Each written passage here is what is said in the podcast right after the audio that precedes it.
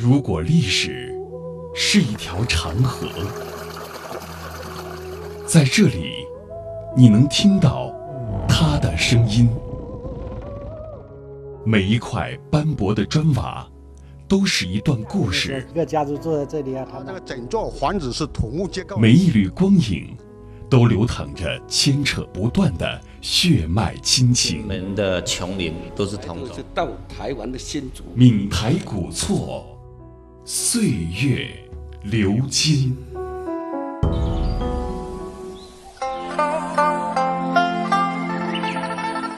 雾峰林家花园位于台湾台中市雾峰山路，建于清光绪十九年（西元一八九三年）。主人是台湾文化界巨子林献堂先生的父亲林文清。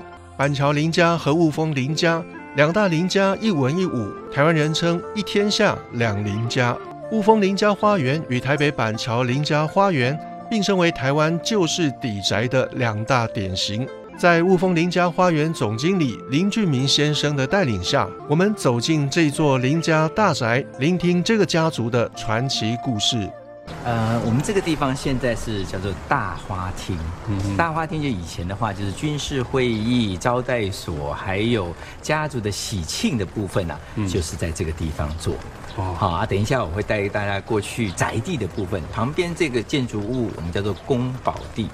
好，宫保地的话是以前这个我们的祖先林文茶，他因为他的战功还有职位的关系，后来被赐太子太保，所以是太子太保的宅地。那他是最高，他是做到福建水陆提督，翻成现在的话就是管福建跟管台湾的海军跟陆军总司令的官邸就在那里，而且他现在是台湾仅存的。清代官宅，林家花园包括顶厝、下厝和来源三部分。部分建筑在九二一震灾中受损严重，后来陆续整建完工，次第开放。大花厅是下厝供公共宴席使用的大宴会厅，附有精致的戏台和露天观众席。这边现在是台湾仅存的福州式的木质戏台。所以它是完全没有任何一根铁钉，全部都是用传统香坎形成的，而且它的这个雕工啊的细腻度，事实上在清朝它是有官制的，这个是已经有超过这个当时候一品官的规格。这个藻井的里面呢，就有一个大的牡丹花，代表富贵，所以这个整个就叫做大花厅。现在站的这个位置，曾经。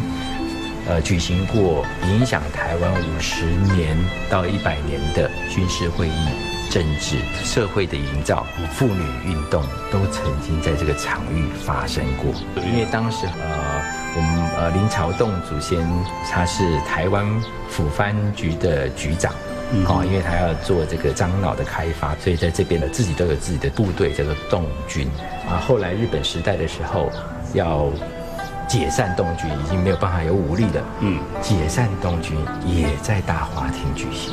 从这个戏台跟观众席啊，我们可以呃了解当时候的状况。我们先讲最特殊的，就是在这边的二楼，大家可以看到下面还有一个房间。事实上，在这个门的后面还有一个门，因为以前清朝的时候，小姐跟女士是不可以给别人看到的，所以在二楼的这个。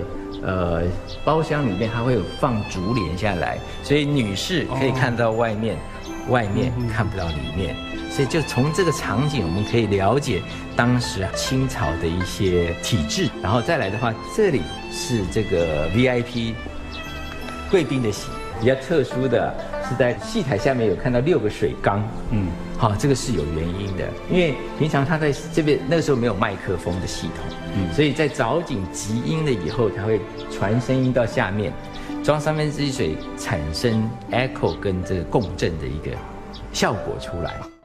数百年来，雾峰林家经历了起落兴衰。清乾隆十二年（一七四七年），来台祖林时受林爽文抗清事件的牵连，下狱枉死。接下来几世，有人立下不是军功，有人遭官府诬陷杀害。有人进京告御状，缠讼十余年之后，又有中心之主重振家声。从这边一看，就可以看到呃一对的这个对联，好，文朝之正义武的在其中大鼎明昭著，元朝祭酒用。因为以前林文茶叫做林有理，有道理的有理。因为他有功绩了以后，皇帝赐这个名序，所以变成说林文茶，因为他是文嘛，嗯，好，完了以后他的儿子林朝栋，好，在他的孙子林之坑，啊，就是要照这个排序。这样子排下来，太平天国时期就是林文茶帮政府平太平天国之乱。那到了后来八国联军时期了，嗯，好，八国联军时期，林朝栋帮刘铭传去把法国人挡住，因为法国人要来打台湾，变成像越南的这个殖民地。嗯，抗法有功了以后，刘铭传才把张老的专卖权给了吴凤林家，啊，吴凤林才才真正发达起来。后来就是日本时代了，嗯，好，日本时代的时候，林之坑、林祖密，他就到呃回到大陆去打袁世凯复法战争。那另外一支顶错这边留在台湾做这个台湾议会请愿团。除了武将以外，像啊这边就是林文茶的弟弟林文明，他的儿子林朝选，然后林之修，林之修、林幼春是台湾当时非常有名的诗人。那时候雾峰林家有三位诗人，就是呃林幼春、林诗仙跟林仲恒，然后他们有成立一个叫做立社，一个木字旁一个乐，立社，它是台湾非常非常早期的一个诗社，已经一百一十多年的历史了。那这边的话就是一品的文官仙鹤连年，对这个雕窗有点像我们的这个家徽，因为我们有三位一品诰命夫人，嗯啊，在雾峰林家，然后一位一品武官，两位二品的武官，嗯，所以在职位上是数量比较多的。所谓宫保地，指的是皇太子的老师所住的宅地。只有被封为太子太保或太子少保的官员，才能够用宫保地作为宅地名称。雾峰林家第五代林文茶过世后，清同治皇帝追封他为太子少保、镇威将军。从此，林文茶所住过的宅地被称为宫保地。宫保地是雾峰林家花园规模最大的建筑，立面有十一开间。所有石料、木料等都是从大陆云南、福建运来，精工部门都是出自大陆的名匠之手。宅地整体为回字形四合院，一共有五进，大门门神彩绘以及二进教厅内的李鸿章书法极其珍贵。这边就是宫保地，宫保地，哎，就是台湾清代仅存的官宅就在这里。这边的话有点像公共区域，因为有土地啊，所以有账房跟行政事务的地方。那一般的人就是只在这里而已。里面的话就是要通报，通报了以后是主人的客人才可以到里面。因为这边的话，我们叫做轿厅，轿子停的地方，而且这个轿子抬得过来的人呐，一定是要有分量的，才可以进来这里。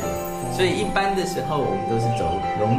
龙边的门跟虎边的门，这个重要人士来的时候，我们就会开中门迎接，然后轿子呢就直接停在这个地方。像我们现在的话，就是接贵客的大厅，而且所以在这边呢，你可以看到这里是宫保地字画最丰富、最丰富的地方，是它的真迹拓印上去的。哇，哎，所以就是说下轿一下轿，先轿了以后。哇，李鸿章，哇，吴鲁都是当时候最有名的政治人物，或书法家，或者是教育家，表示这个这个家族啊，这个关系非常的好，而且这个老天呐，蛮眷顾雾峰林家的。九二一地震的时候，宫保地啊倒了百分之八十五，这一间竟然没有倒，所以这些都是清朝啊留下来的真迹。这是非常非常不容易的。雾峰林家，一七四六年从福建漳州渡海到台湾定居，集政军农商的势力而兴旺约一百年，与基隆严家、板桥林家、鹿港辜家、高雄陈家并列为台湾五大家族。伴随着台湾的历史浮沉，这个家族历经兴衰起落，始终与国家民族同命运，共前进。坚守爱国爱乡情怀。大型文化节目，听见非遗，闽台古厝，岁月流金，带您探寻老房子里割舍不断的两岸情缘。